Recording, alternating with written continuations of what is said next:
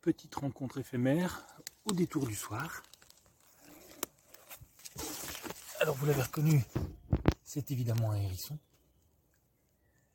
Il est à peu près 20h30, je me balade. Et au détour du chemin, un ronflement, un petit bruitement. en général, on l'entend avant de le voir. voilà ce petit coco, il est sorti, c'est un visiteur du soir, à la recherche de d'escargots, de limaces, à se mettre sous la dent. Voilà, c'est sympa de voir ça.